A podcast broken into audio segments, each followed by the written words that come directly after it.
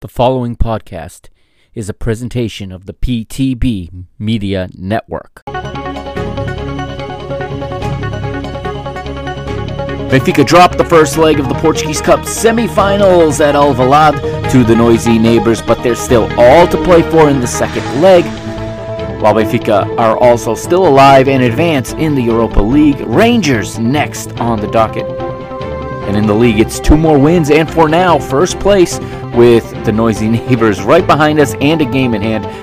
There's a lot to talk about. This is an action packed episode of Mr. Benfica. We're going to get you ready for the Classico on Sunday as well, so you are in the right place, and it starts right now. Vamos!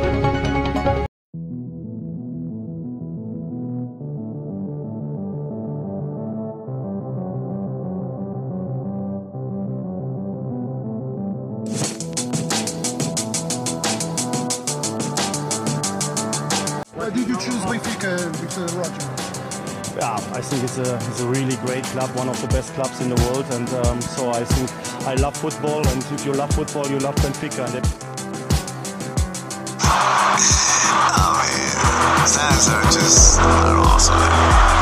So Mr. Benfica is saying that uh, he's supposed to be working, but instead uh, he's uh, watching uh, Benfica.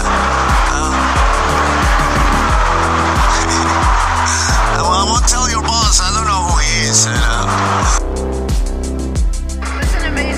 This is just what we wanted going into an international break. We wanted to bring a Taça, and the support we had here today was top. There's no comparison to this atmosphere. And there is a poor one from Ceballos. Oh, it's a great chance here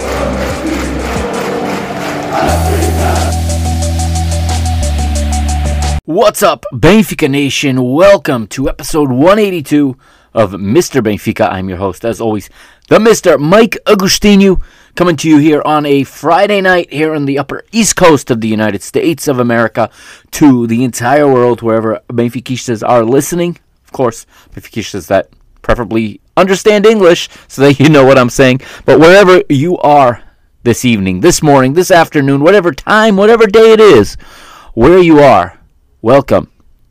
We're going to talk a lot today, and uh, we got a ton to go over. I'm going to do my best to keep this under reasonable uh, time constraints. Benfica have lost the first leg of the Portuguese Cup semifinal, and we are all feeling it the same way. Well, not maybe not all the same way, but we are all uh, down about that a little bit. But I'm here to tell you that that round is not over. Essentially, the round is at halftime. I know people don't necessarily want to hear that, but we'll get into some more details about that in just a few moments. And I'll break down the key moments of the match. I've rewatched this match a second time now, and I've rewatched some of these key moments, and I have some better insight than I did last night, yesterday, when the match occurred. And um, I just got some stuff to share with you guys. Uh, let you know what I saw and what I think going forward for this for this side. I'll try to get into the head of the manager, try to get into the head of uh, those involved, and um, maybe explain a little bit what went down and why we uh, were not very successful in in the things that we tried to do in this match. Also, the Europa League. It wasn't pretty, but Benfica did advance. Okay, beating Toulouse on aggregate, but uh, drawing nil nil in the second leg in France. Uh, a little bit of a disappointment for all, obviously all of the Luso-French Benfiquistas in the crowd. Not just Luso-French, but you know the, the diaspora that's all over Central Europe specifically, and and the people who made the journey from Portugal and wherever else you live to Toulouse to see that match. I know it was frustrating. I know it was disappointing, but at the end of the day, Benfica do advance. And there's reasons. Um, there's a lot of reasons what's going on. I'm going to try to try to unlock some of those reasons and try to uh, give those to you. And um, you know, you can you can take it. You can you can under you can uh, I shouldn't say that. You can you know eh, agree disagree. I'm just gonna give you my my POV on it, and uh, that's all I can do. Um, I don't even necessarily agree with with everything that has been done tactically, technically, uh, strategically, but I'm doing my best and have done my best to try to understand it, and that's what I'm going to try to communicate to you guys here in the next hour or so. Also in the league, Benfica go top of the table, like we said uh, in the cold open there. Two victories over, let's be honest, maybe the two worst teams in the league. Um, Vizela, especially, I think, uh, I don't know that I, at the end of that match, everyone was excited, everyone was happy, and I asked myself honestly, is there a worst top flight team in the top 10 leagues in Europe? I don't think so. That is a bad team. And um, I think we got a little bit of a false sense of security from it. And in the same way that it wasn't great that Benfica, you know, picked up those goals in those two matches, and what did we score? Uh, nine goals in two matches between between Vizela and Portimonense. Uh, it's also not all terrible given what's gone on uh, this week. Well, with, or not just this week, but in the two previous not so good matches between uh, Benfica against Toulouse and against Sporting. But I'll talk about that. And also, uh, at the end, I will give a little bit, a quick preview of what I think is coming our way on Sunday in this crucial Clásico. And for me, this is the most important match of this entire slew of matches in this entire, you know, push of, of playing every three days. This one on Sunday is the match that matters the most. There's no question about it. Uh, we'll, I'll, I'll give you somewhat of a prediction, but this thing can go anyway. So I'm gonna give you, I'm gonna try to give you a couple different possibilities of what I think may happen at the Dragão on Sunday. You're probably listening to this on a Saturday, and you know, I, it doesn't give much time to, to get the episode in before the Porto match, but I do want to give you a little bit of what I f- foresee for that match. And also, this past week, Benfica celebrated the 120th anniversary of the club on February the 28th. As we all know, February 28th, 1904 was born the club that we all love. It was born as Sport Lisboa. We all know that the group Benfica came into the fold a few years later and became part of Sport Lisboa changing the name, if you will, to Sport Lisboa Benfica. There's some controversy out there whether or not it's the same club. The football team did not change. Okay, the colors did not change. Uh, the kits did not change. They didn't wear badges in those days. But for all, for all intents and purposes, Sport Lisboa Benfica's lineage starts on February the 28th, 1904, 120 years ago. And I want to start this episode by talking about that because this was a remarkable Wednesday for all of us. If you were on social media or you were out in the streets in the various cities around Portugal celebrating, I mean, the spontaneous, what seemed at least to me, all the way over here in the United States, spontaneous celebration, pyrotechnics, uh, fireworks in, in some places, celebrating the birthday of our club, which we all believe in. I believe in my heart to be the biggest, the greatest club in the world. Maybe not the best football team in the world. Not none of the different sports, none of the different departments are the best in their sport in the world. That that's not what I'm saying when I say that we are the best club in the world. Um, we are a club born of 24 visionaries in 1904 who wrote a constitution that has been amended, that has had addendums, but is still the letter of the law at our club this to this day. Okay, we're the oldest democratic institution in the Republic of Portugal. In fact, we are older than the Republic of Portugal. Okay, we were a democratic institution in the Kingdom of Portugal as well. And for that we we should be celebrating and it was a fantastic day. Even mike tyson got in on on the celebrations. How cool was that seeing that on twitter seeing the video of mike tyson wishing benfica a happy 120th anniversary and then saying black panther forever. Of course paying homage to the king to our spiritual king to our image if you will our icon king Eusébio rest in peace, of course, been gone already for over a decade, and it's hard to believe, but he'll be forever the image and the icon of this club. And when you think Benfica, you think Eusébio. and Eusebio obviously making an impact. His story, his story, making an impact and having an influence on Iron Mike. And thank you to Iron Mike, the goat in the ring, the, one of the greatest world champions, and um, maybe the best, you know, knockout puncher of all time. And uh, he's a Benfiquista. It's not fake. It's for real. I was there uh, about, thir- I think it was 11 years ago now. Maybe a little more, a little less. Red Bull Arena in Harrison, New Jersey, here in the United States. Benfica took on New York Red Bulls. Got there really early. And I remember just being in the concourse, making my way to my seat. And suddenly, you know, you hear the the not shouts, but you hear the chatter and you hear people saying, make way, coming through, coming through, and people start to pull out their phones and start to take pictures, and you wonder what's going on. And I remember with my friend, and we kind of make our way over there, we peek over what's going on. Huge entourage. That entourage is walking Mike Tyson, Iron Mike Tyson, to his seat at Red Bull Arena to watch. He's wearing the Benfica jersey, wearing the scarf, and he's walking to his suite, I think his luxury box, where he watched that match from. Mike Tyson's Benfiquismo is for real. Thank you to Mike Tyson. We got thank yous for we got uh sorry, we got happy anniversaries or happy birthdays from players all over the world from so many of our former players. Ruben Dias, Pablo Aimar, Ederson, Ederson um you know, uh, uh, Zal Gust, excuse me, I, froze there for a minute. Zal Gust, uh, he, he gave up his big Viva Benfica, Viva Benfica. I mean, the, the, the tributes came in from everywhere. Our boy from Gold TV, Nino, even got in on it. Nino Torres tweeting happy 120 to Benfica that day. And no, I didn't tell him to do that. No, I didn't ask him to do that. Uh, it was it was awesome, absolutely awesome. We got from every corner of the globe. You know, it was just it was it was a magical day in which, at least for one day, we Benfica stopped fighting with each other. We stopped. We got away from each other's throats. We took our uh, our hands off each other's throats, uh, fighting over different things. And the day we we realized that we're much stronger, we are a much stronger club and a much stronger body, a much stronger movement when we are all together as one. When we respect each other's differing opinions, yes, we can have differing opinions. No question about it. You can like the coach, you can dislike the coach, you can like the players, you can dislike the players. At the end of the day, we all want Benfica to succeed.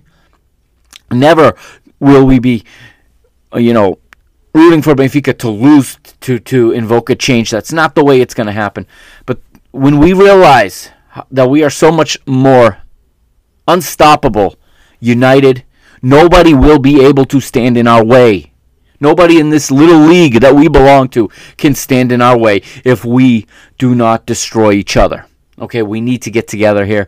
We need to get behind this team, get behind all of the sports. I'm not just talking men's football because Benfica is not just men's football. That needs to be shouted from the mountaintop. That cannot be stated enough I cannot stress enough. Benfica is not just men's football. Benfica is women's football. Benfica is basketball. Benfica is athletics. Benfica is roller hockey. Benfica is volleyball, men's and women's, in all of these departments. Benfica is was cycling. Hopefully, will be again.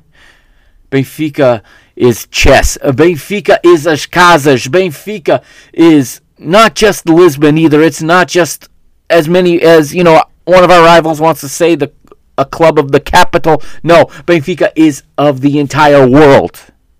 Every city and town empties into the streets in Portugal. Every single city and town, including the city that belong, you know, whose name sits in the name of our, in my opinion, our biggest rival. Okay, for me, living here, our biggest rival comes from that northern city up there. With all due respect to Sporting, and I have a lot of respect for Sporting, believe it or not. I don't know that I always show it, but I have a lot of respect for Sporting.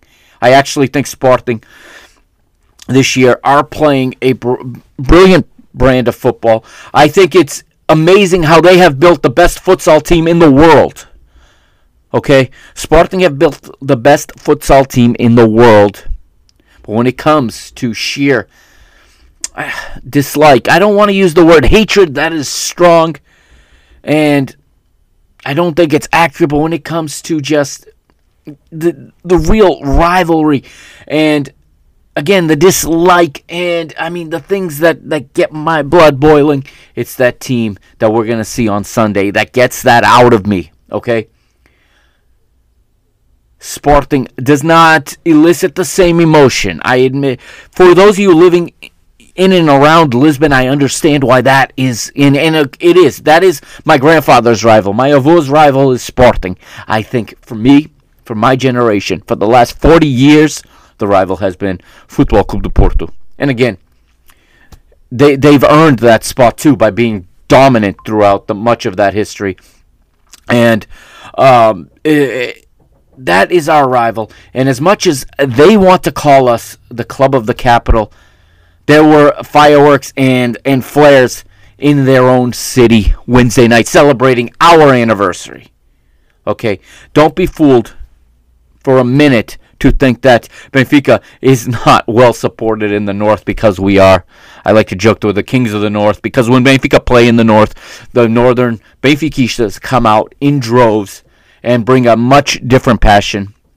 Not a knock on anybody that goes to the Luz, not a knock on other away days, but there's a different passion. There's a there's a hardcore I don't know how to explain it, but there's just a different raça in the northern Benfiquistas, and for that I am forever grateful. Okay, I'm forever grateful. And on that night of February the 28th, Wednesday night, February the 28th, 2024, the 120th anniversary of Sport Lisboa Benfica, we were all as one. And that is how we need to be each match day. Yes, we are a democratic institution, and yes, we are an associative club, which means there's going to be debate, there's going to be difference of opinion, and that can make us stronger. It needs to be kept in check and in the right channels and in the on the right platforms at the right times. It's not slim. It's not, you know, ridiculing each other on social media, ridiculing each other in the cafe or at the bar, in the streets because of differing opinions, okay?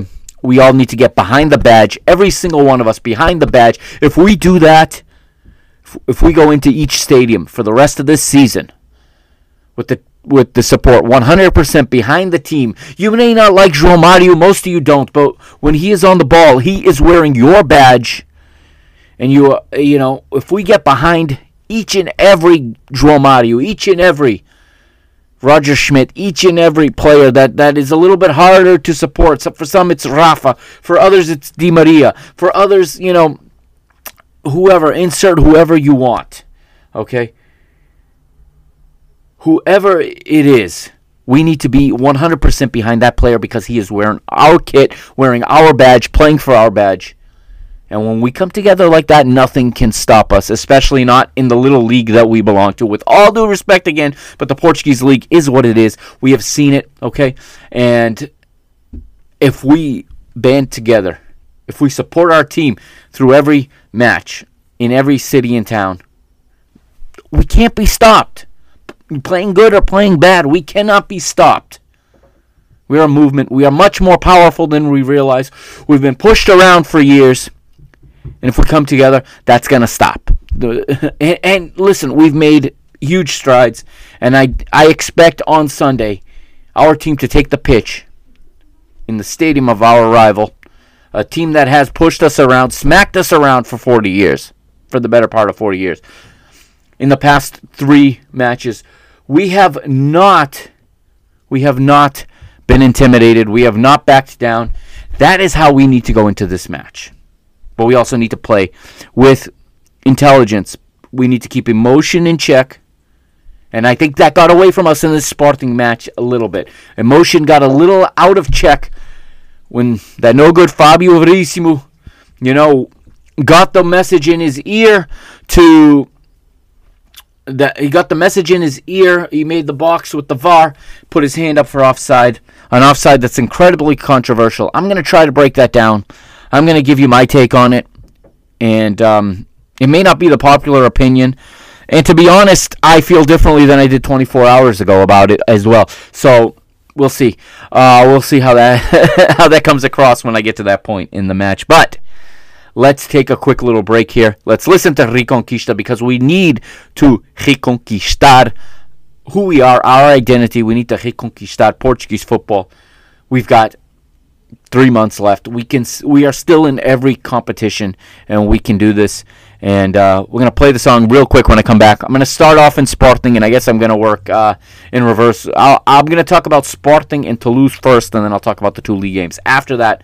This is Mr. Benfica, episode 182. I'm the Mr. Mike Agostinho. Like I said, you can follow me on Twitter at Mike Agostinho. That's at M I K E A G O S T I N H O. Again, M I K E A G O S T I N H O. Mike Agostinho. Follow me on on X, Twitter, whatever you want to call it. You can also follow the show on Instagram at Mr. Benfica and check out the website www.misterbenfica.com. And I will be right back to get into it. All right, here on Mr. Benfica. Enjoy Reconquista for the next minute or two.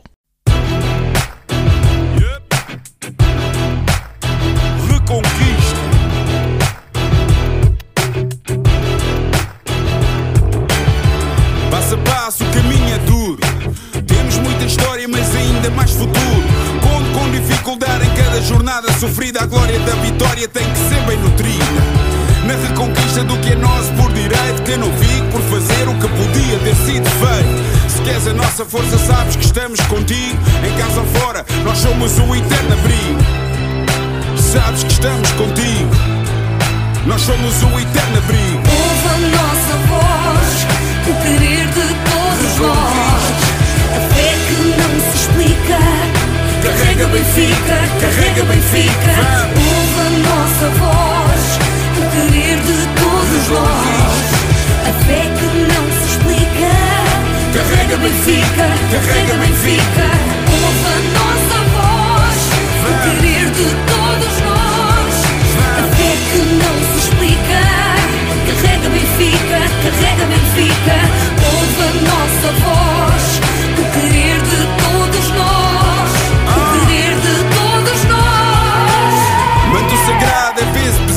não o carregas sozinho, em cada esquina há um vizinho. Sente o carinho do Algarve até ao Minho, o vermelho pinta a tuga e é isso o teu colinho. Na reconquista do que é nosso por direito, que não fico por fazer o que podia ter sido feito. Se queres a nossa força, sabes que estamos contigo. Em casa ou fora, nós somos o eterno abrigo sabes que estamos contigo. Nós somos o eterno abrigo. Ouve a nossa o querer de todos nós, welcome back to Mr. Benfica episode 182. Let's get into it now. Let's talk about Taça de Portugal, the Portuguese Cup semi-final leg number one, played uh, at the time of recording. It was played yesterday. By the time you listen to this, it's a few days back, but it was played on Thursday at the Alvalade, and uh, both teams coming into this um, on different. The, what was interesting about this match is I think people got a little bit extra confident because Sporting dropped points last weekend. Okay. Um, well, in all honesty, I prefer them to drop. Po- I prefer that slip up of theirs to happen in the league, so that they drop points. Had it happened here, they would have still had another 90 minutes to recover the round. Whereas, uh, had they they can never get back those two points they dropped uh, at Rio Ave last week. So that's how the teams came in. But Benfica coming off another somewhat misleading 4 0 victory over Portimonense. Again, I'm going to talk about, the, I may even, uh, rather than make a separate segment about those two games, I'll probably just intertwine them with uh, with this segment. And that way I don't keep you guys, I don't keep you guys, uh, you know, you know, keep having to listen to me in your ear for, you know, another two hours like I've done in the past. That'll keep this episode a little bit, a little bit quicker and, um, you know, be a little bit more respectful of your time and I do appreciate everyone's time who takes time to listen to me. But again, uh, the two teams coming in on slightly different um, levels of optimism, perhaps. However, uh, Sporting was in this, and uh, I thought the two teams were going to show a little bit less. To be honest with you, I thought that these two teams were going to play this a little bit less um, open, for sure. I thought with the the fixture congestion coming up that they were gonna be looking uh, more towards the upcoming matches, both in the league and in Europe, knowing that there was going to be a second leg in this tie, no matter what. But I think Sporting came out to try to win this, and uh, Benfica kind of came out to try to survive it. And I don't know for a fact if that's Roger Schmidt's thinking. Um, I don't know if that was the actual mentality. That's what was translated to me across my television screen, or across my iPad screen to be exact, as I watched this match um, on Thursday. But I think that uh, it it kind of gave the mom- th- this result kind of flips the momentum back over to Sporting a little bit going into this weekend, but at the same time I can't help but hope, can't help but hope that Sporting maybe used a little too much gas in this, and maybe they'll just be a hair slower against Farense on Sunday. Who knows? Uh, Benfica knows they have to go to the. There's no way of getting around that. Benfica has to go to the Dragão at the end of this match. You know, on the weekend. And as much as people want to say no, you worry about the match in front of you. That's not if you are in charge of this team and you are managing the entire season, and if you are a player managing your body, you really can't take that approach as much as supporters would want that, you know. Um, this was a first leg, and that, that can't be understated, and a lot of fans are missing this, okay? Benfica nearly made things much, much worse over extending themselves, taking more risk than necessary to try to to level this game at the end of this match. Okay, trying to make it 2-2 before the final whistle. I'm not saying they should have just taken a 2-1 loss. No, I'm not. But I would have preferred less risks taken. We nearly lost this one 3 to 1. Let's be honest, we nearly lost 3 to 1 and if if this match had finished 3 to 1, we would be talking about a whole different scenario going into the second leg, which, by the way, is not until April. It is three days before we play them in the league, which adds a whole nother layer of complication to the task at hand for both teams, for both Benfica and for Sporting. Okay, don't think for a minute that it's just that it's not just as taxing and as pressure packed for them. Okay. You saw them crumble a little bit. You saw the pressure get to them late in this match when it became 2 1 and they thought it was 2 2 that their world was crumbling in. They thought it's happening again. And it can happen again. We have seen Benfica score late on Sporting just in a numerous amount of times now. It's happened many, many times. Benfica almost always, in the Luz especially, almost always saves it for late. In this one, we, we just couldn't get the late equalizer. But again, you have to remember, and this is my opinion. You're free to disagree with me, by the way. That doesn't make me right and you wrong. I'm just giving you my opinion is that this tie is at halftime. Okay? And taking uh, such wild risks to to try to get a leveler at the end of these 90 minutes to me and in my coaching background, okay? And in trying to win rounds, trying to get through to the next round, trying to progress in a competition. That's the equivalent of going all out at the end of the first half to try to to to get level before halftime, which makes no sense in the context of a 90 minute match. For me, personally, it makes little sense in the context of what we have in front of us, which is a 180 minute match, which, by the way, again, we're like five or six weeks away from leg number two. Who knows? Who knows where? And maybe that's why you want to justify going forward here. But whether we lose two to one as we did, or we draw two two, we still have to come out on top at the Luz in in uh, leg number two. No more away goals rule, unfortunately for us, because the last time we met them in the semifinals under Bruno Lage, it was the away goals rule that that completely, uh, not that complete, that did in fact eliminate us. In leg number one, in that tie, at home, went ident- almost identical to the leg number one we saw yesterday at the Alvalade, just in the inverse. Sporting's 11 for this match, okay, of course, managed by Ruben Amorim.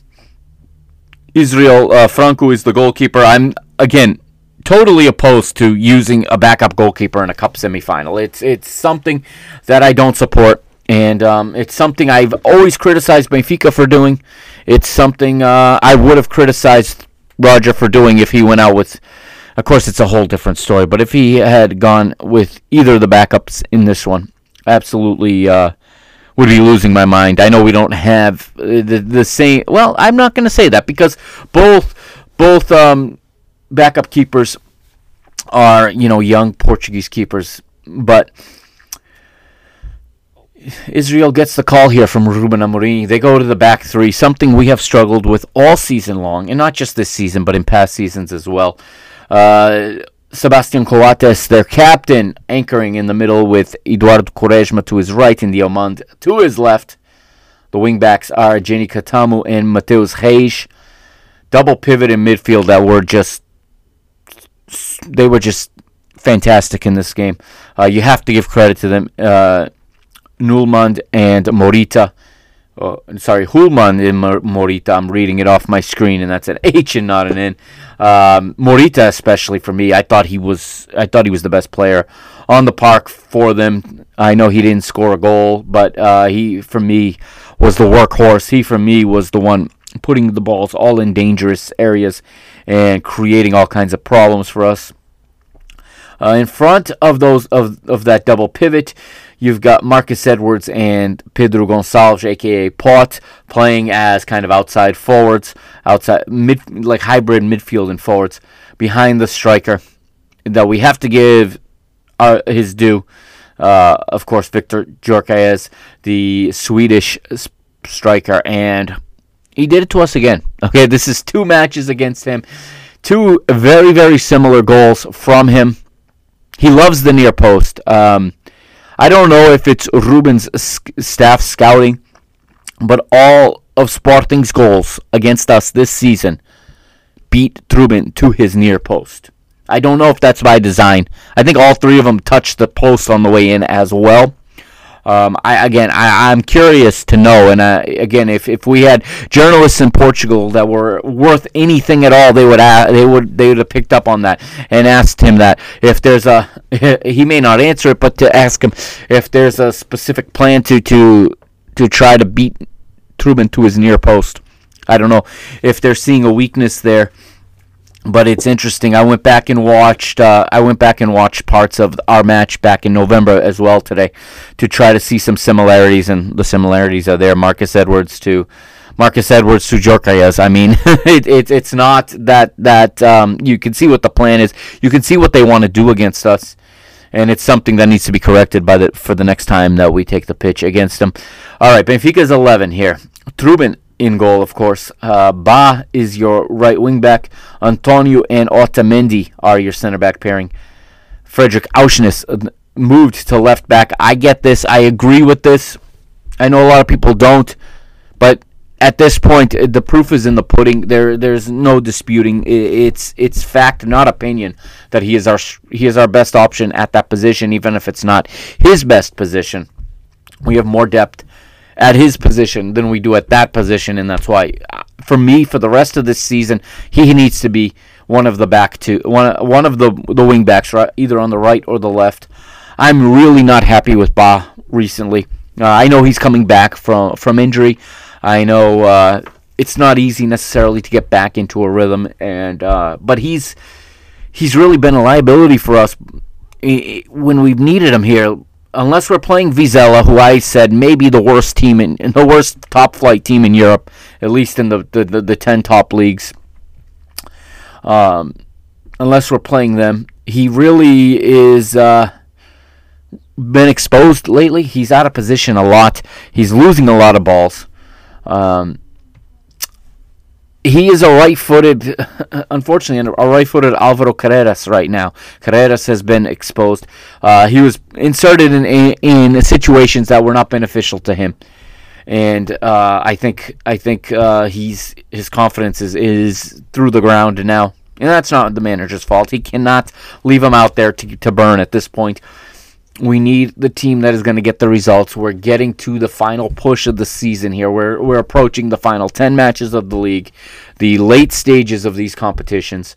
And right now, we need more security at the back. The problem now is finding balance in midfield. And where I really disagree with Roger is on this insistence of not having Tino in that midfield. He provides that balance. We have what I think. I'll, I'll read off the rest of the starters here. Um, this is the same exact lineup that played a few days earlier against uh, Portimonense. You got João Mario and João Neves in the center pivot, in the middle pivot, you know, the two man pivot there. You got Di Maria down the right flank, David Neres down the left flank with uh, with Orkun Kökçü in the number 10 position behind Rafa Silva as a false nine. A mobile striker is, is the term they're using, avançado móvel in Portuguese.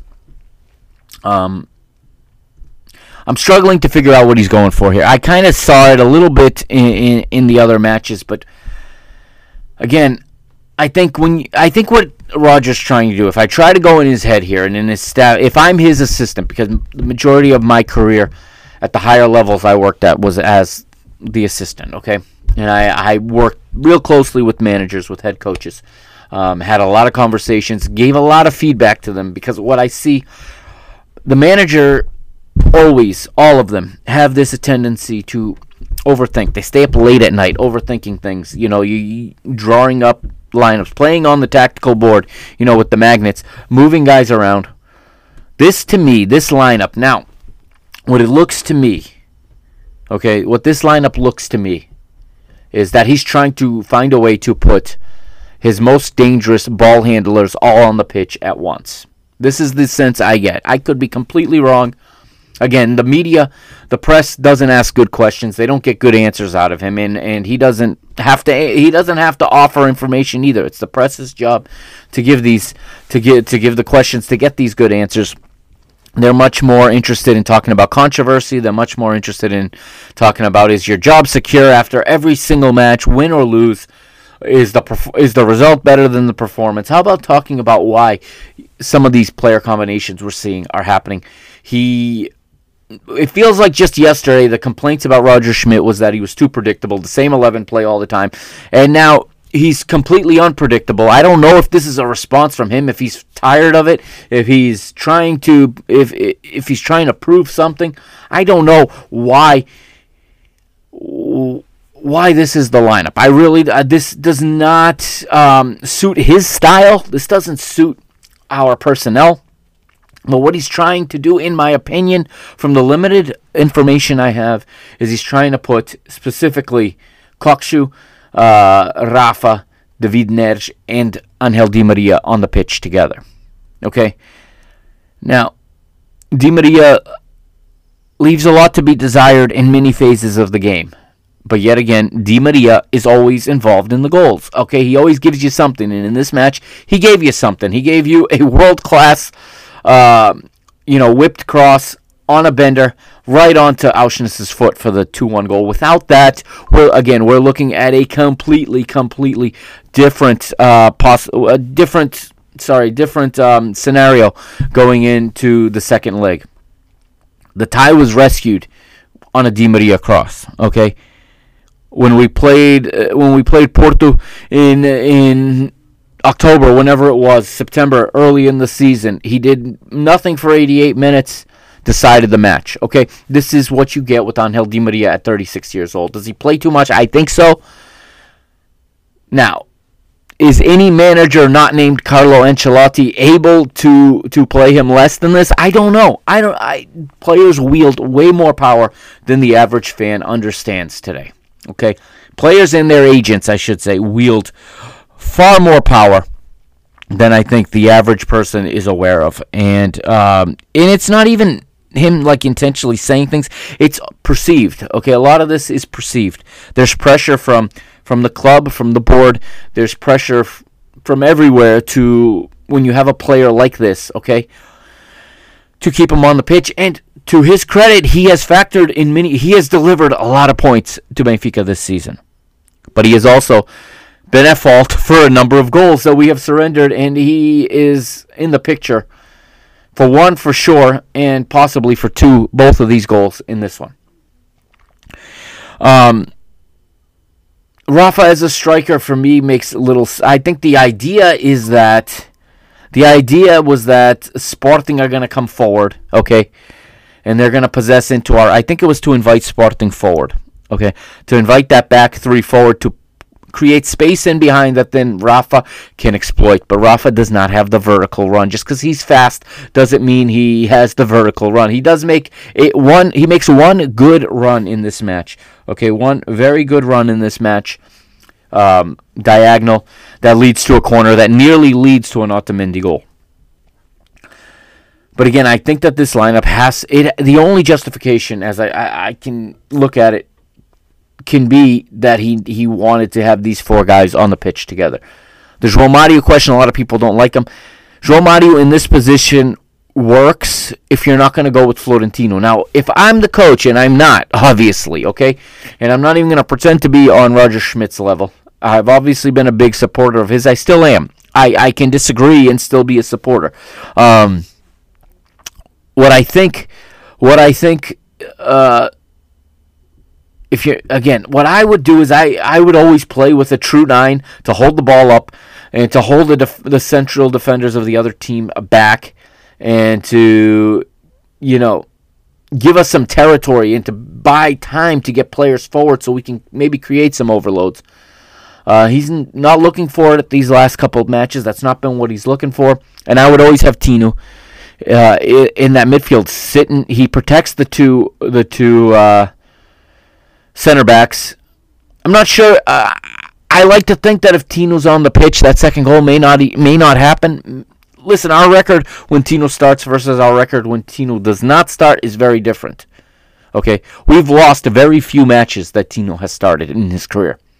But no matter, this is the third coach now that doesn't in, that insists that he's always the guy to be dropped, and I think part of that is because he's a nice kid and because he doesn't complain. It's just human nature. Is this a knock on the manager? Possibly, but I think it's just human nature. The squeaky wheel gets the gets the grease. It happens a lot, and I think this is one of those situations. That's again the only up the only explanation I can I can come up with here. But again, I'm not the manager, so I'm I'm gonna go into the manager's head and try to think. You know, I've got years of conversations with managers. I've got years of uh, of disagreements, even in, in things like this, and where they come from. I I think is, is is what I just said. It's to get these guys on the into. The idea is that Tino going forward doesn't give you enough, but what Tino gives you in ball recoveries and in positioning allows the other guys around him to not worry about that part of the game and be much more efficient and much more productive in the other roles of the midfield. Um, it looks like he's trying to play Kökçü in what everyone wants, where everyone wants to see him in that number 10 position. And as a result, I think you're getting less out of Rafa. If you're trying to play in transition, okay, do you want if you're trying to play against a team and you're trying to build counters, and I think this is designed to create counterattacks. That's why you don't have the striker. Uh, you're trying to invite Sporting forward to create that space to then play balls in, and then to get him to Neres Di Maria and to get him to Rafa and Kökçü is the is the vehicle for which you want to to deliver those balls. Kökçü is very good at the vertical pass. He's the best guy we have at delivering a, a vertical pass. He has not shown everything he can be, and I don't think we're going to see it this season. I think we're going to see it next season um, because I think the personnel will be different and it's going to be more suited to his game. But what he does better than anybody else on this team is delivering that vertical pass, playing sidewards balls, and and you know. Um, sinking in and cutting off passing lines is not in his is not so much a strength of his. So I think this is this is a imbalanced midfield that is trying so hard to get balance you actually get the the opposite effect. That's what what I think I see here. Um, I want to talk real quick about Fabio Verissimo, the man the the man in the middle, the the referee. I'm going to be brutally honest with y'all.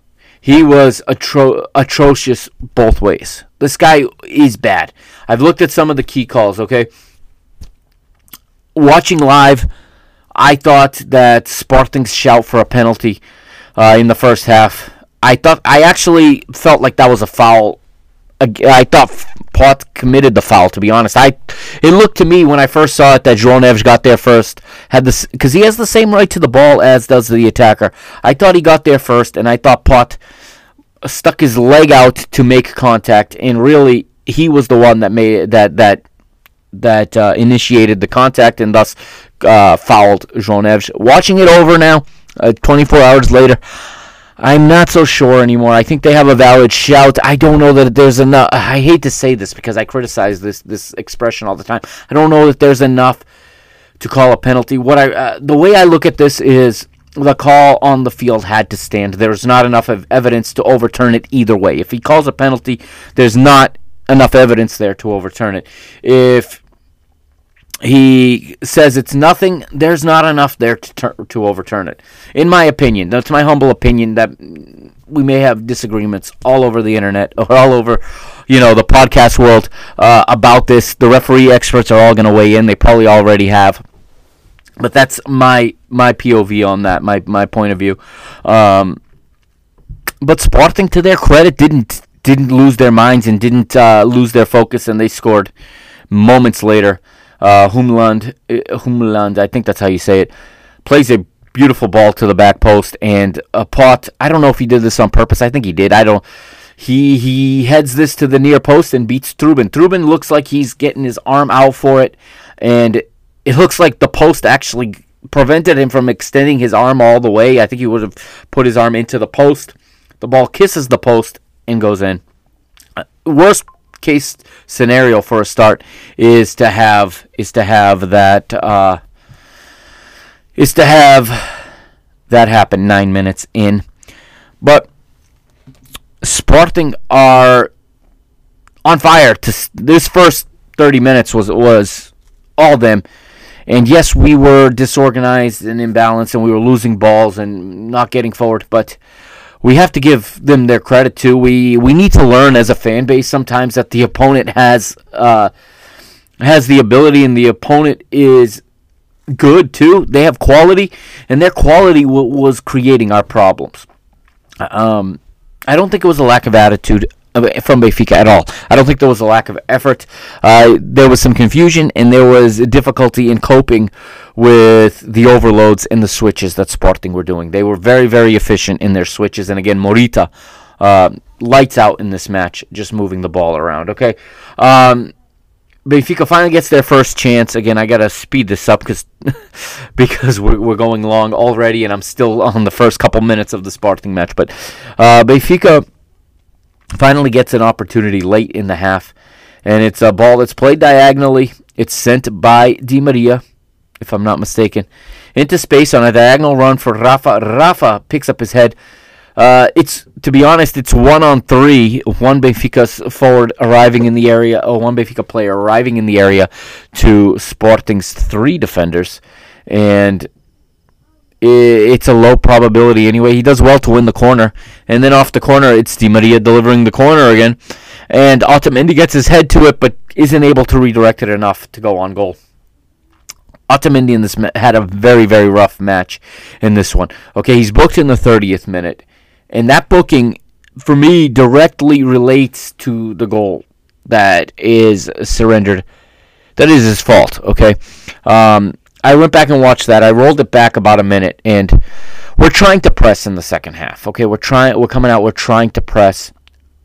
Roger makes the switch. He brings on, he brings on Morato because Bah was disastrous. I'm going to be honest. He was disastrous. He had to do this, in my opinion. Uh, moving Aursnes to the right, and uh, this results because Aursnes ends up being there to finish uh, the goal and to get us one back. I don't think Bah does that. I don't think Bah ever gets that high up the pitch in that situation, um, the way he was playing. But um, Benfica try to press, okay, and the ball comes out, and Morato is very, very late getting wide.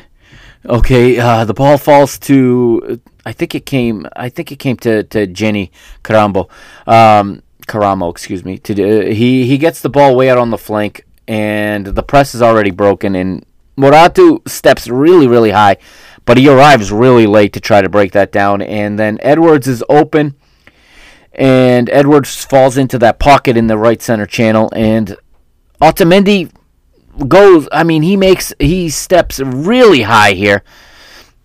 He steps really, really high, and tries to, I guess, delay the progress of the ball there. Tries to stop, tries to stop Sporting from going any further. And what he does is he opens a uh, easy lane here for. Oh, sorry, this is before the goal. I'm confusing my situations in the game, but he opens a huge, huge gap for uh for Gyökeres to make a run, and the ball is delivered, and then I think it's it's received by Gyökeres uh, and and dropped for Pote. And Pote then gives it to Otamendi. Now has to make like a 60 meter sprint back to his position. Uh, Antonio's got two guys to care to to mark, and I I got to give a minute in uh, shortly to just how good Antonio was in this match. I know I've been critical of him, and when sadly when I learned his grandmother passed away, I think that explains where the lack of concentration might have been. I know some people. I, have suggested that, and some people said, "Well, he shouldn't have been playing." But I think what he need. I think the club realized and the manager realized that what the player needed at that time was to be playing, and he needed that. And I think it's the right thing to do when one of your most important players is going through something like that. Um, he that's neither here nor there now, but I, I was very sad to hear about his grandmother and João Neves' mother also. But um, again, in this one, uh, Antonio Silva was absolutely. This is the best match I've ever seen. I think I've ever seen Antonio Silva play as a senior player. And uh, but he's got two guys here. He's got, I believe it's Pote and it's Marcus Edwards to worry about. And I think Morita gets up in the in the action as well. But uh, Otamendi's sprinting all out. He, he's out of position here. He's on a yellow card. Okay. And he gets back in position eventually. The ball does get delayed. It gets denied, I should say. The through ball gets denied. But then Otamendi, for me, inexplicably slides at the loose ball that, that's in the area of Marcus Edwards. I think that uh, I think that he could have just stood his ground, closed the space, and blocked, you know, a shot. I think if it was a shot on goal, it would have been blocked. Um, but he slides.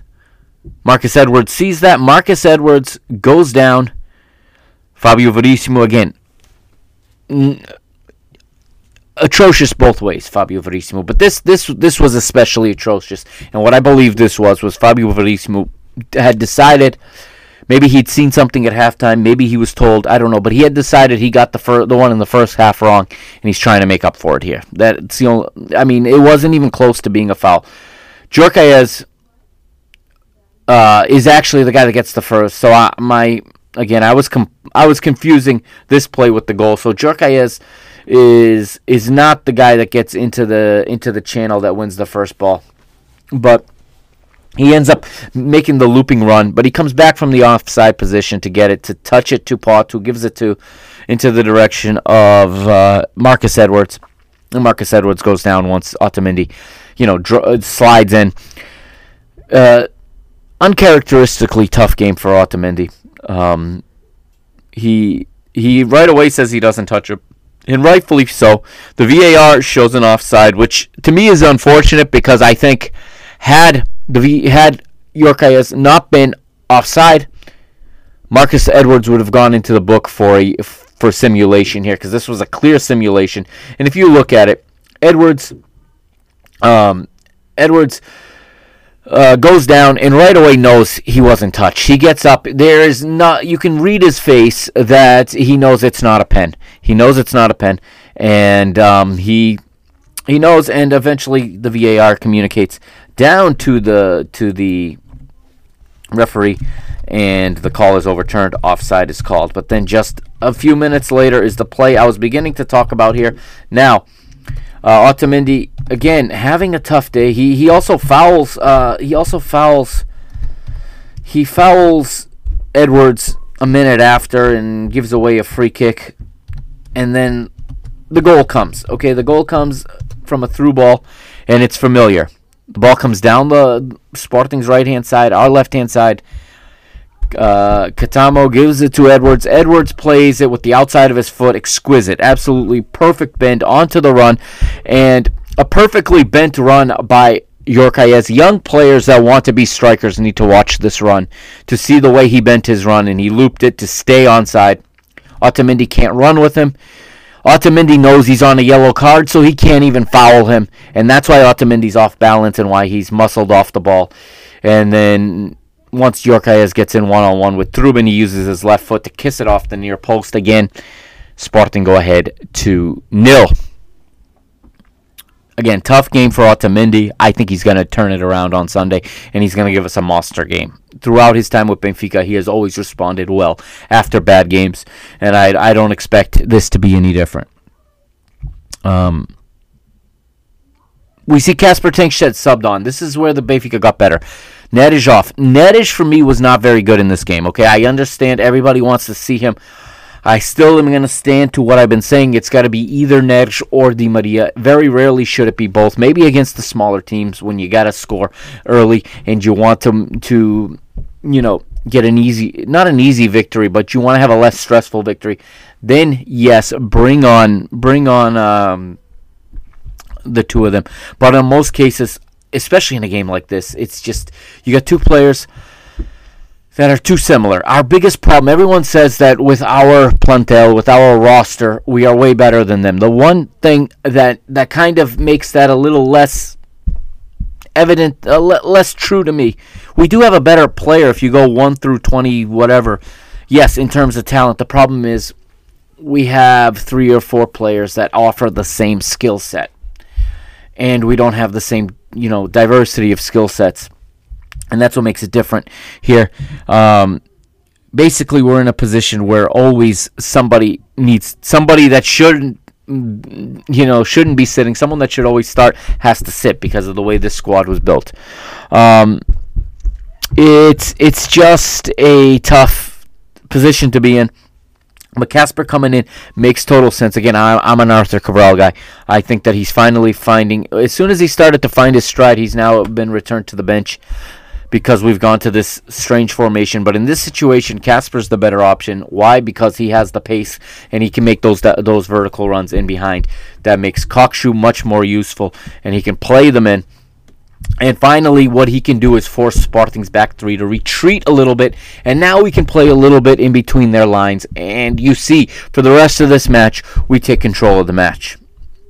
We get the equalizer thanks to uh, you know, it, it starts, believe it or not, with the João Mario ball recovery. He wins it. He finds he finds uh, a teammate who then finds Kökçü. Kökçü picks out Di Maria. Di Maria wastes no time. He sees the guy.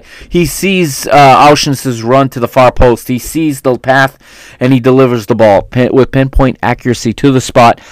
Aursnes, all he has to do is open his foot, let the ball hit, and redirect it past Israel Franco, and it's two to one. A few minutes later, Benfica uh, again pressing and Sporting are about to collapse. They are about to collapse. This is the one stage in the match where I got very confident, and Kökçü and Di Maria combine beautifully here for what many say should be the the equalizer. Let me get through what happened, and then I will give my thoughts on the ruling. Okay. Um, Kökçü makes a nice diagonal run. Di Maria plays it into him. And again, it's a ball won by, by João Mario, by the way. He finds Rafa. Rafa finds Di Maria. Di Maria plays the ball on the diagonal run to Kökçü, who plays it back. Rasteiro, like they say, plays it driven diagonally back. Di Maria with the outside of his, with the trivela on his left foot, beats uh, Franco. It looked like we had pulled level 2 2. Sporting didn't even ask for an offside. If you go back and watch, nobody's got their arm up. Nobody is asking for an offside. The goalkeeper is not saying his his line of sight is is impeded. But after all the celebration, when we I, I knew when I saw the replay they were going to call it. At the time, I thought it was the right call. Right now, I guess I can go into it now. Right now, I I'm not 100% sure. I'm going to work through it here with you, and maybe I'll come to a conclusion here as I clarify my thoughts on this microphone with you. My first impressions when I first saw it, watching the match live, after I was done, you know, being excited and celebrating the goal, my first impression once I saw the replay was that he was offside and that the goal was going to come back. I was watching with my son. He he came down into my office to, to visit with me in my here the office where I work because um, I was at work while this was going on. But I did peek over at it, and uh, I I was excited. But then I said, "Oh, they're gonna call. They're gonna call." Tengstedt offside there. I, you could see he was offside. I I really don't like this rule, but um, now that 24 hours later that I've seen all the still shots that I've seen, it uh, it does not look like Tengstedt being offside was in Israel's uh, line of sight. But again, the only way to really know is to have a camera behind the goal. I think, and to ha- or actually, really, the only way to know would be for for the goalkeeper to be wearing a helmet cam, which is never going to happen. But again, it, it, was it was hard to hard to tell, and I'm actually playing it right now. I'm gonna watch this one more time uh, while I talk through what I see. So I've I've unpaused the video where the goal happens. Di Maria now just played the ball through to to Kökçü. Kökçü back to Di Maria.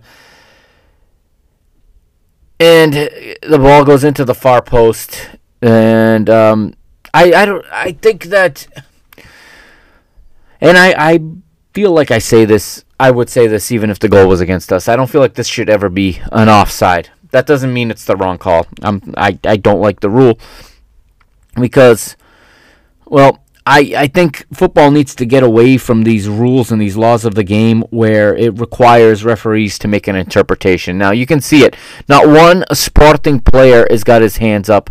Um, the goalkeeper's not saying anything. He's yelling at his defenders for their for their defending, and nobody is surrounding Fabio Verissimo, the referee. Um, I'm watching it right now. There is absolutely no protest at all from Sporting.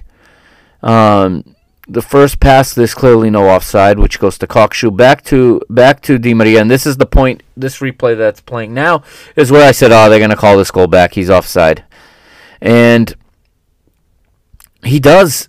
Now that I look at it, that there was a, there was a angle from behind the goal where he clearly is nowhere near the line of sight. However, the angle from the front of the goal, he looks like he's in the goalkeeper's way. Nobody at all expects this to be offside. Interestingly enough, today and now Verissimo's going over to the monitor to to look at it, I guess. And uh, yeah, it looks like he gets this one wrong. This is on Verissimo. I was blaming the VAR official, but this is on Verissimo. He watches the monitor and he makes the call, and it it doesn't look like he's on. He's in the line of sight. I mean, it looked it, okay. This angle they got here behind the goal, he does look like he's in the line of sight. However, it this angle that they show, he's not in the line of sight. It, it's a tough call to make, but it's it's one of those again. You need to have you need to have undeniable evidence, like it needs of a of an error, you know, of a and if you have to look at it and say, well, from this angle it looks like it wasn't, and this angle it looks like it does. There's no definitive angle. And I think that the, the the call on the pitch again needs to stand. This is this was uh, I I I feel stronger now watching this for this is the third time. Uh, yeah, it depends which behind the behind the goal view you look at. He's never. I thought he was in. He was in the line of sight originally. Now I don't think so. And um, again, the referee is a central point in one of these matches. But this does not change the fact that Benfica did not uh, did not play well. That Benfica did did not do enough. I mean, my problem, my biggest problem is now from this point forward, going forward in the match. This Benfica kind of loses it here. You see Di Maria go in the book for for words, and now the FPF has another complaint about him. They're gonna I don't know what they call it in English, but Acacia. I don't know if that they're gonna file another another complaint about him. But this rule, uh, this rule isn't. It, it leaves too much up to interpretation. The rules should be simple. Football rules need to be simple, especially now when we're using video replay to make decisions. It needs to be concrete. If the ball hits him, then he's in the play and he's offside. If a player trying to defend bumps into him, uh, offside, and he it, it prevents somebody from getting to the ball, it's offside. This here with the whole line of sight thing, that's very very hard uh, for anyone, VAR or not, to to decide and to, to judge on. And at first, I thought that this that he got this call right as much as I didn't like it, and now I I don't think he got it right. He got it wrong. I mean, he was only at the monitor for a minute, but I would love to hear the the conversations that went down. Um, this is controversial. This is Portuguese football loving the controversy, and uh, I don't. I, I Fabio Verissimo was a very again a, a very bad referee for both teams. Each team has several valid uh, complaints about many calls in this game. Okay, um, this one's the biggest probably. You know, you you can make a case for, for the like I said, I've kind of changed my view about about the shout for penalty for Sporting in the in the early minutes of the game, and um, I can see where where they're. I can see it now. I don't. I don't think it's it's a penalty necessarily, but I can see it. Um, I think both players kind of make contact with each other in that one. And this one, they're eh, this is really, um, this is really just a tough way to have a goal called back. There's no way of knowing. Only the goalie knows whether or not Tengstedt was in his line of sight, and he didn't even make a complaint. So that tells me that he was probably not in the line of sight. But anyhow, that is how this one finishes. Benfica unable to to find the back of the net to pull even. But again, I think Benfica took a lot of chances in trying to pull this one level, and it almost burned us because I think it was the 81st or 82nd minute. Nuno Santos with a karate kick from outside of the outside of the area um, puts it. It beats Trubin perfectly. I mean, it kisses the crossbar on its way down into the goal in the far post. Uh, it was just a. It would have been a backbreaker. Actually, if we go into the second leg down three to one, it would have been very, very hard to come to turn around and get this result. But in the end, in the end, it it it didn't count because there was another 45 uh, centimeters or so of um, another offside by 45 centimeters or so called against one of the Sporting players. So this one finishes two to one. Uh, again, this tie is at halftime. This is not. I know it, it's a loss in the record books, but it's it's different than a league match or a one-off knockout phase match.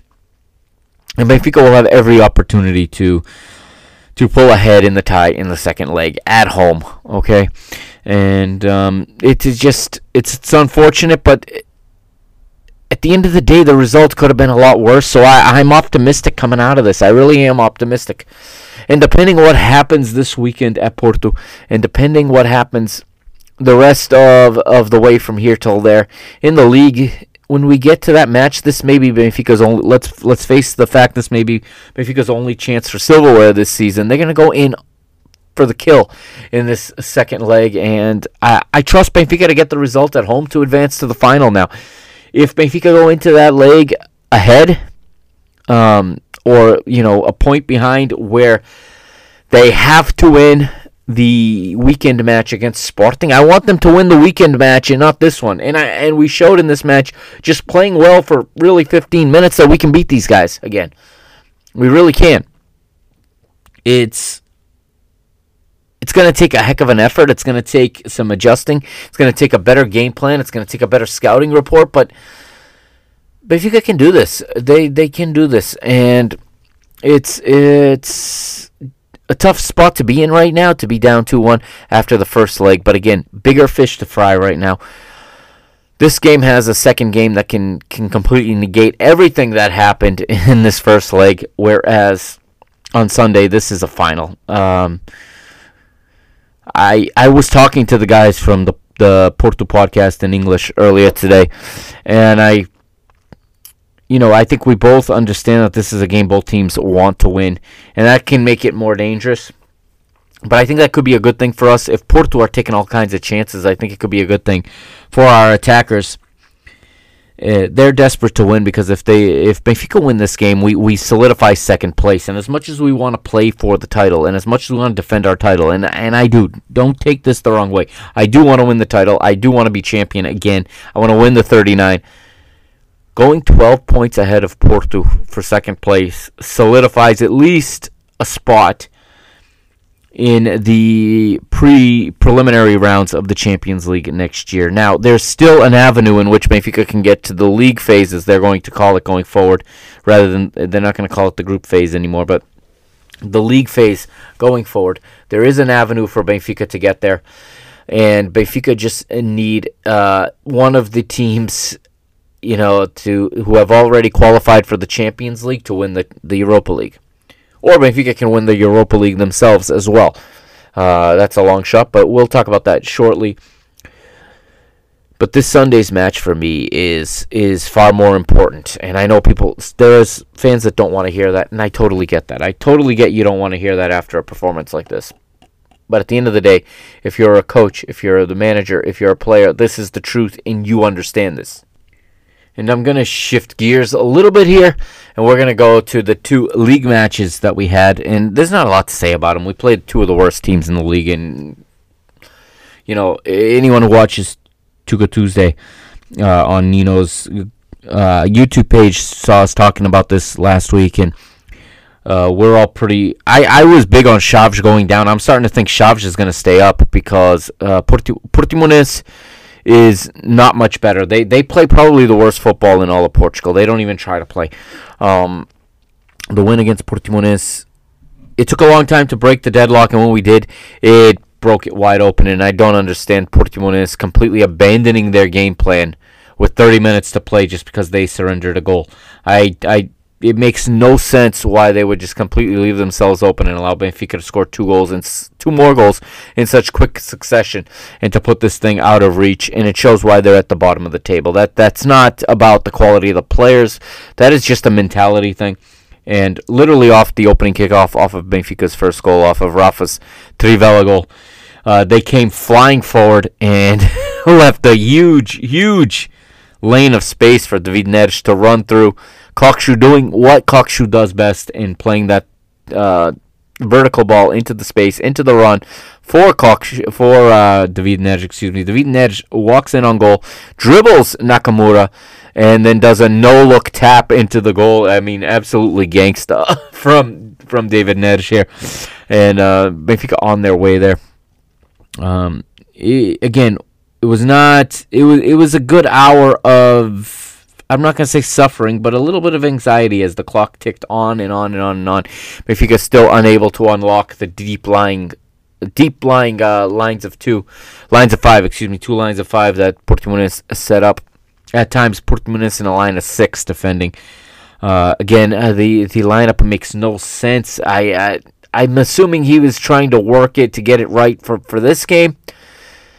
And if he has, if Roger had ideas of taking this system into the the the, the, the go on Sunday, I hope he's he's scrapped all those ideas because it's it, they're not good ideas. They're just not good ideas at this point. I think we absolutely need a striker sitting up, um, occupying space, occupying Pepe and occupying Otavio, their new center back, and allowing space in that middle third to get the to get the success we had in the late stages of this match with Sporting or of that match with Sporting that we just finished talking about. Creating overloads okay? Um, I'm very nervous about Benfica's defending the flanks against the Chico Conceiçãos and the Galenos you know uh, uh, of the world that we're going to see on Sunday.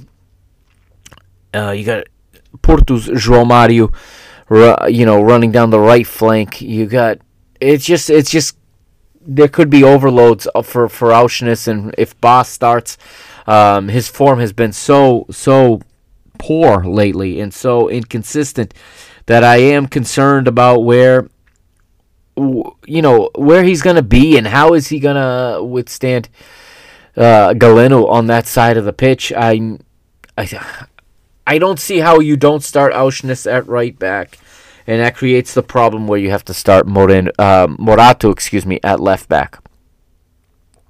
It's not a good situation. Uh, this can never happen again. Benfica cannot be in a situation where in the 24th round of the league season we are you have to use posi- players out of position to shore up our back line and to defend the flanks. Okay, to defend the flank play. They ex- I'm not sure why th- why this happened this year. I mean, uh, it was just a bad it was a bad uh gestation is the word they use in Portuguese just now of of the of the the roster this year. You know, we knew Grimaldo was leaving. We thought Jurasek was we brought in Jurasek. We had the other kid there that was you know sat behind him all season last year, presumably to learn learn from him and take the position, and then he was let go at the beginning of the season. And I, we don't know what happened. We still don't know what happened. It it makes little sense what happened, and I'm left I'm left just wondering um, what Roger's gonna do. Again, Roger's been so unpredictable lately that the predictable thing is that we don't is that he's gonna do something unpredictable. I hope this is not the time he decides to keep the same 11 because this system doesn't work. Again, like I said, I don't. I'm not a big fan of even of even uh, of any system that puts Di Maria and Neres on the field together from the start of the match. I don't think that it's I don't think that it's gives us our the best chance to win at all. I don't. It it seems to leave us vulnerable where we're all it makes us more vulnerable where we're already pretty vulnerable, which is defending on the outside, you know, our outside backs. Aursnes is great, okay? Aursnes, but if Aursnes has to play on the left, then the problem is in building up play and breaking down the press. And Porto will press us at times, okay? They are going to try to force mistakes. When we try to play out of the back, and if we play to the left and Aursnes is the left back, his first touch is 99 times out of 100 going to be on his right foot, and it's going to be touched back towards our own goal where the pressing players are coming from. That's going to be a problem. If you play him on the right, then then he gives us more on the right. But now you have Morato uh, uh, on the left, and he, I mean, for a center back, he's good at passing. But now you're playing him as a left back. You're asking a lot of the big guy, and I'm not sure what he's going to do there. But back to these two matches. Okay, again, Vizela for me is one of the worst teams in in all top flights in Europe, and there's really not much to take from that match. Okay, there's not much to take from that match. I think Arthur Cabral needs to get back in the starting lineup. Um, I think he gives us the best chance to win. Hands down, I think he gives us the best chance to win. He gives us the best chance to have a balanced lineup and a lineup where where he can get into the spaces where he's he's a, been able to get into to to score goals, and that's what we need from him. We can't press the way we want to, but I don't I don't really want to press Porto. I want to make them play. I want to make them build up their play. And I want to bring them forward so we can win the ball. Kökçü can knock those those vertical passes into space for the Rafas, for the Di Marias, for the Neres, whichever ones are on the pitch at the time. And we can get the ball into dangerous areas and let our one-on-one players do what they do best, which is which is create and dribble and put themselves in positions to either score or set their teammates up for goals. So there's very little to take from those two uh, from those two matches, in my opinion. There's very little to take. Um, with that, we'll talk Europa League real quick, okay? Um, well, before we talk Europa League, why don't I go over the table in the Liga Portugal now after 23 rounds, going into round 24. Benfica now with a, a, little bit of an awkward lead because they have one fewer match played, but Benfica and Sporting even on goal difference as well, both at plus, uh, 41. Sporting with 63 goals scored, which is seven more than Benfica, but Benfica with 15 goals allowed, seven fewer than Sporting.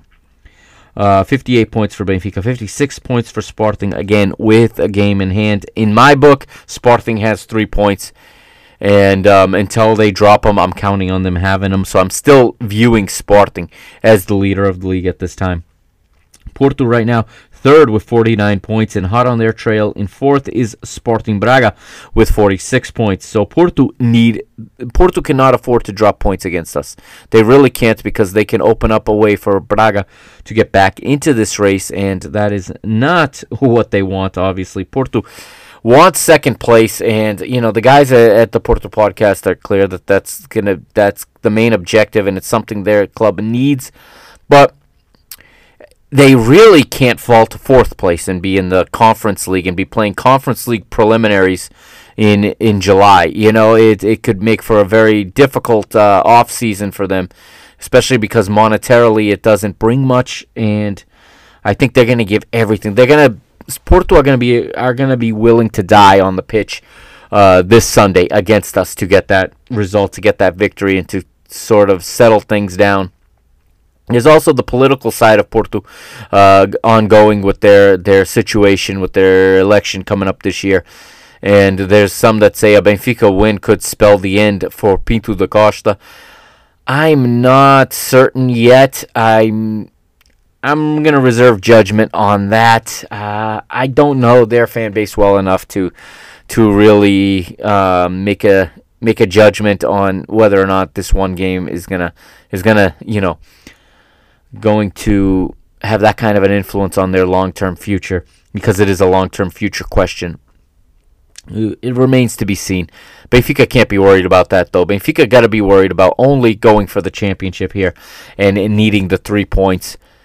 A win on Sunday would be an epic, epic victory for Benfica. One that I don't think we've, you know, it'll be the third time beating Porto in the same season back-to-back seasons winning at the Dragão. I don't know that we've ever we've done either of those in a very very long time. So I think that uh, Benfica need this is the match where Benfica need to leave it all out there, and also they need to die on the pitch to get this result because uh, again Thursday's game with Rangers will be a first leg and. Uh, whatever happens, there's still a second leg to to to save the round if something terrible happens. So it really is all in in this match against Porto. Um, fifth place right now, getting back to the table, is Vitória Guimarães, Vitória Sport Club to be exact. Guimarães is not actually in their club name, like we said, but it is Vitória. Uh, they have 41 points. They're five behind Braga. But as long as either they they could, if they don't win the cup, Vitória that is, um, what will happen is one of the big three will win the cup, which means now that we know who the last four are, Santa Clara has been eliminated. So what that means is that uh, fifth place will be a conference league spot this season because the cup spot is going to go to a team already qualifying, unless it's them, which in anyhow they will be in Europe. So that that gives them a little bit of ease. But chasing them for that fifth spot is their neighbors Moreirense uh, who are just three points behind them with 38 points. Roca, fresh off a win earlier today, 5 1 winners over uh, Chaves, who, uh, like I said, I thought were favorites to get relegated. I still, well, they got a four point cushion. We'll get to them in a minute. But uh, interestingly enough, though, their their goal tonight very similar to the one Benfica had had called back on VAR last night. So it's an interesting uh, it's an interesting development because it seems like the rules from yesterday to today change, and uh, I don't really agree with that. I don't think anybody agrees with that. You want to see whatever the rule is, whatever the interpretation is, you want to see it be consistent and it's anything but in Portuguese football. But Roca, anyway, are seventh place right now, and they are playing brilliant football right now. I, I am I am really uh, regretting things I said about them earlier in the season. Daniel Sousa, their manager, has got them playing absolutely great football, and you know I don't think they're going to get in a European spot this year. They, you know, were eliminated in the preliminary rounds of the Conference League this year, but uh, right now they are maybe after the Big Four playing the best football in Portugal. I think they're playing better than Vitória right now, and uh, they've made their way back up the table. Remember at the beginning they were down near the bottom, so congratulations to Roca right now. Farense is eighth with 26 points, same number of points as ninth place Gil Vicente. Farense with a one goal better goal difference.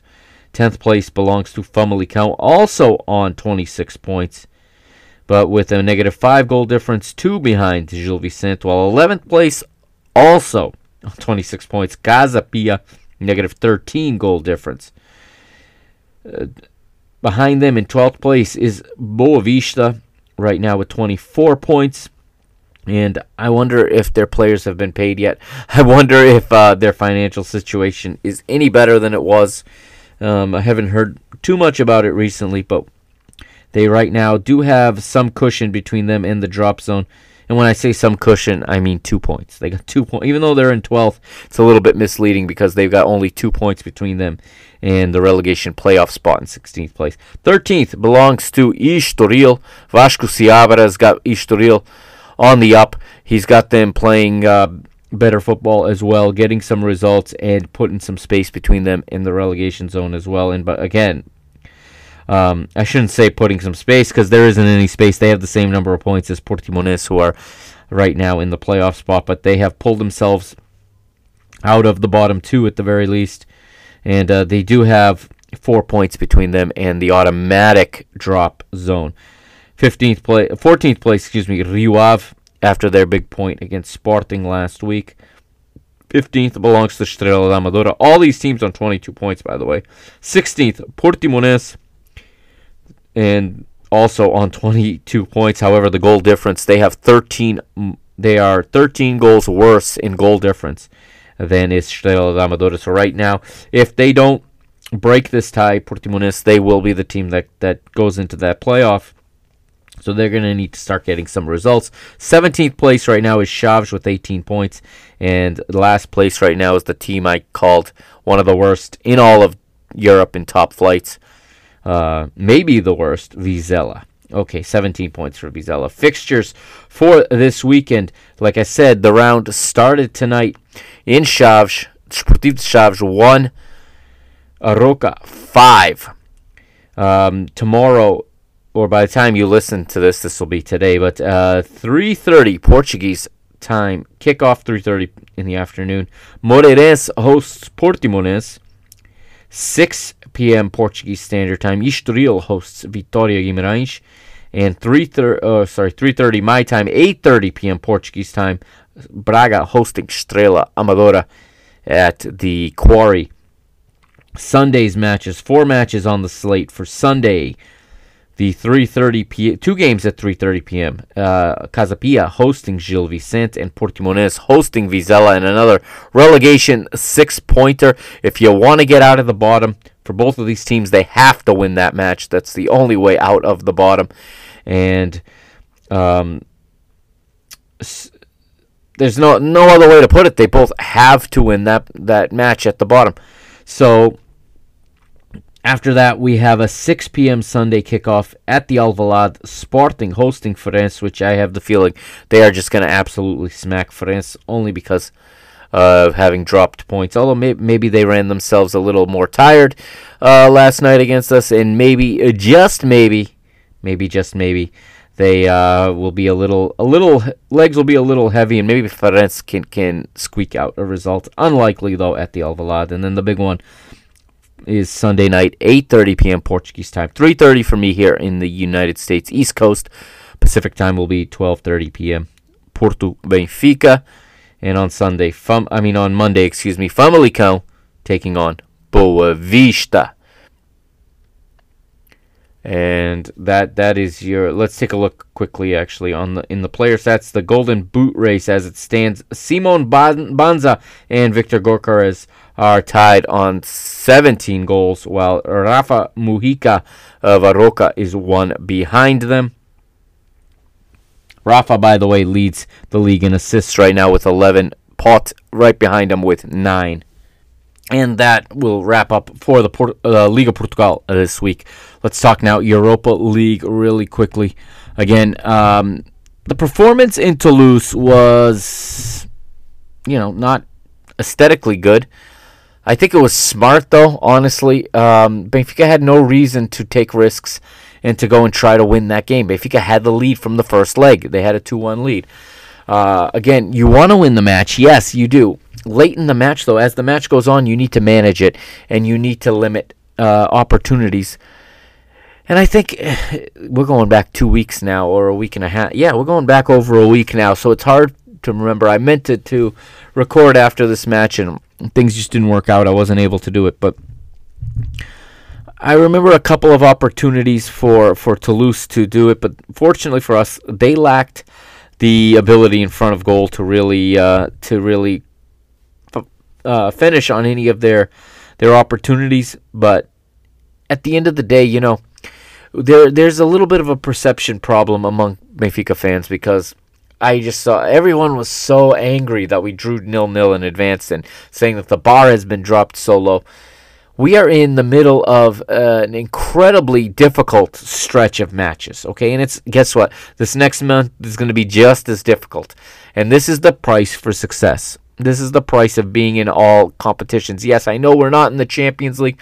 You know what? It would have been easier if we were in the Champions League because we would have played a match and then we would have had two weeks, or in you know, in yeah, we would have had two weeks in between our uh, in between our these these two legs, and as I look now on Tuesday's schedule in the UEFA Champions League, right?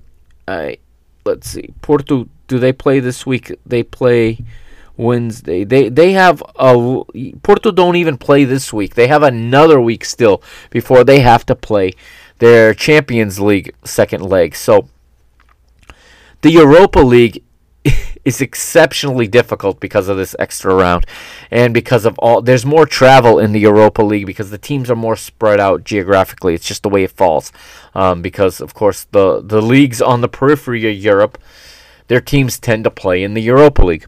And um, it was not that it was all that long of a travel they only went to France. Um, they're just the matches are a week apart and it's it's bang bang bang bang bang and now we're going to play Rangers on Thursday, right? We got Rangers. So this was a draw that some Benfica fans were celebrating, others were were not so much. Um, you know, I, I with all due, I I've gotten an increase in followers of, of Rangers fans. By the way, the last uh, ever since this draw, the last week or so, ever since this draw, and um, I'm assuming they're listening because that this tends to happen when we advance in Europe. Fans of the team we're gonna play tend to I notice followers, and then I notice um, some extra listens on the on the on the podcast. So Rangers fans, if you're still listening, um, welcome, of course. Uh, this I I'm not gonna pretend to know a lot about Rangers. I'm gonna do some homework this weekend on Rangers so that I can get some sort of a preview out. I'm gonna do my best to get a preview out on Monday or Tuesday, um, because this is this is uh, a round of 16. But here's the draw for the round of 16 of the Europa League, just to make it clear. Um, Qarabag FK, who just knocked out Braga, will play Bayer Leverkusen. That was the one. That was the team I did not want to play. There were two teams I did not want to draw, and that was Leverkusen and Liverpool. Anybody other than that, I'm game.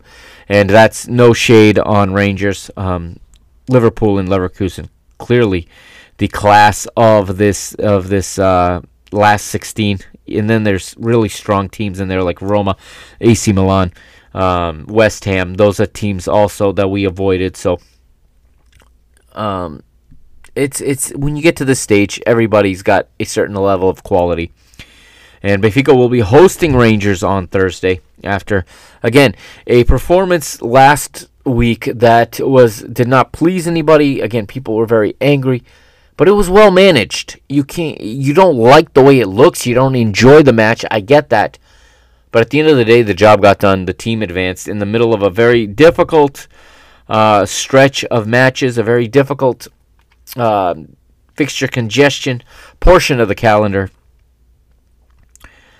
And I have mixed feelings about the Europa League because the Europa League um, the Europa League is difficult. It's not that the teams are as strong, but the other parts around it are difficult, and the fact that you play on Thursday is di- is more difficult than Tuesday or Wednesday. That's just a fact. Okay, it gives you less time, especially this year because the league is having us play on Sunday after Thursday every week, which is great for television. It's great for fans to attend a match on a Sunday versus a Monday. Not great for the players' recovery. I mean, the other leagues do it do it also, so it's not it's not like um, we're giving away. It's not like we're at a disadvantage with these teams that we face, but Thursday, Sunday doubles can be very, very tough. So uh, it's it's it is what it is. In the words of Nelson Verissimo, our former interim manager, it is what it is. And Benfica need to be ready to play. But honestly, after the Porto match on Sunday, we can worry about this one, and Benfica can field the strongest team they can. But again, I don't want to in this first leg. I know it's at home. I don't want to risk anything for next weekend's for following weekend's league match. Of course, if we lose on Sunday, that changes everything, and I the Europa League uh, gains another layer of and another level of importance. So I'll have a much better idea of what I want from this match and what I think is going to happen on Monday or Tuesday. So stay tuned for that. So Rangers fans, if you want to hear that, uh, tune back next week. I'll do everything I can to get that podcast episode out for you guys, so you guys can check it out. All right, I've gone a long time. Um, I've covered a lot more than I like to in any one episode. I'll be back Sunday. Um, win, lose or draw, I gotta get the the recap out Sunday uh, because otherwise I just fall behind and then I have to group them all together in a big episode like this and then I don't get to talk as much about certain things. And um, and then my memory also you know things get further into the past and it it's not as fresh in your mind. But that is gonna do it for this episode 182 thanks for listening. Coming your way though this this weekend there's more content of course. Uh, we have we have the match, but we also have the women playing this Sunday. They return to action after the international break. They'll be playing Albergaria as they continue to march towards the Tetra Campeonato. And in in a couple of weeks, uh, Benfica will be playing the mighty Olympique Lyon at the Stadio de Luz. So another women's episode is in the cards very, very soon. So stay tuned to the feed for that. Also, Parking the Bus podcast will drop an episode, maybe even two this weekend. I'll have a mini episode recapping some of the, the action during the midweek. Um, and then my normal Sunday night show. I'm planning to do, although I may not do that this Monday, this Sunday night because we got a Benfica game Sunday, so that may be pushed off to Monday night. We'll see. But uh, check out if you haven't already, go over to Parking the Bus and subscribe to that uh, that podcast wherever you get your podcast. Pretty much, it's Parking the Bus. Make sure it's my Parking the Bus and not the other guys.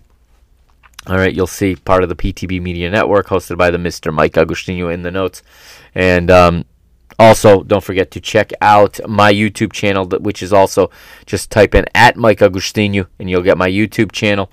And I have my latest episode of the summer tour up now from last season, so you can see my trip to Columbus into what is called the Hell is Real Derby between the two teams from Ohio.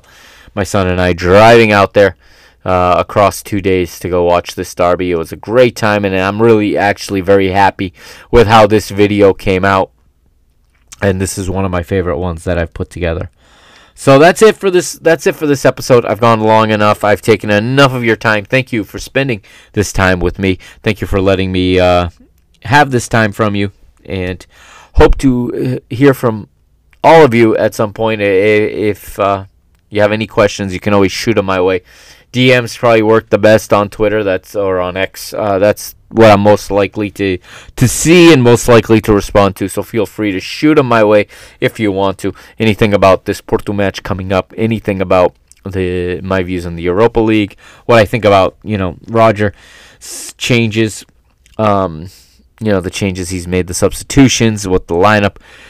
Um, again, it is something that's becoming a little difficult for me to understand right now. He's going in a in a direction that I'm not fully um, grasping, but again, I don't have all the information to work with either. I would love to be in that team room and know because there are reasons for these, and it's not that he's not a that he doesn't know what he's doing because again, you you're not a manager at the top level in in European leagues for over 20 years if you don't know what you're doing. And he knows what he's doing. There are reasons for these, and I'm curious and would love to know what they are. But that's it for now. My voice is just about done.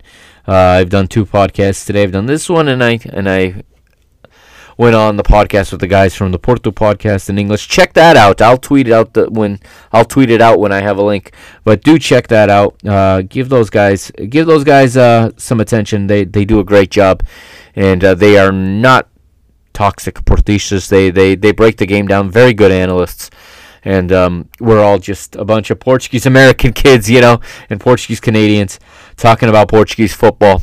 You know, all the other podcasts as well uh, the Portugal Corner, all things Alvalade, uh, you know, obviously the Godfather, the Godfather of podcasts, Benfica podcast, uh, Alfredo and and Cristiano there, and Benfica after 90. All of the good stuff uh, that's out there in English for Portuguese football fans. Give it give it your time, give it your clicks, give it your five star ratings.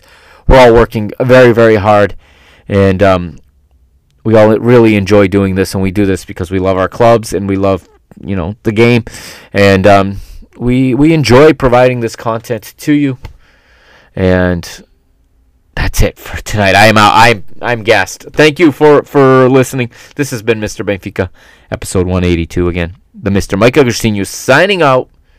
Carrega Benfica, Força Benfica, hashtag We Are Benfica, hashtag If you love football, you love Benfica. See you next time here on the pod. I'm out of here. Peace.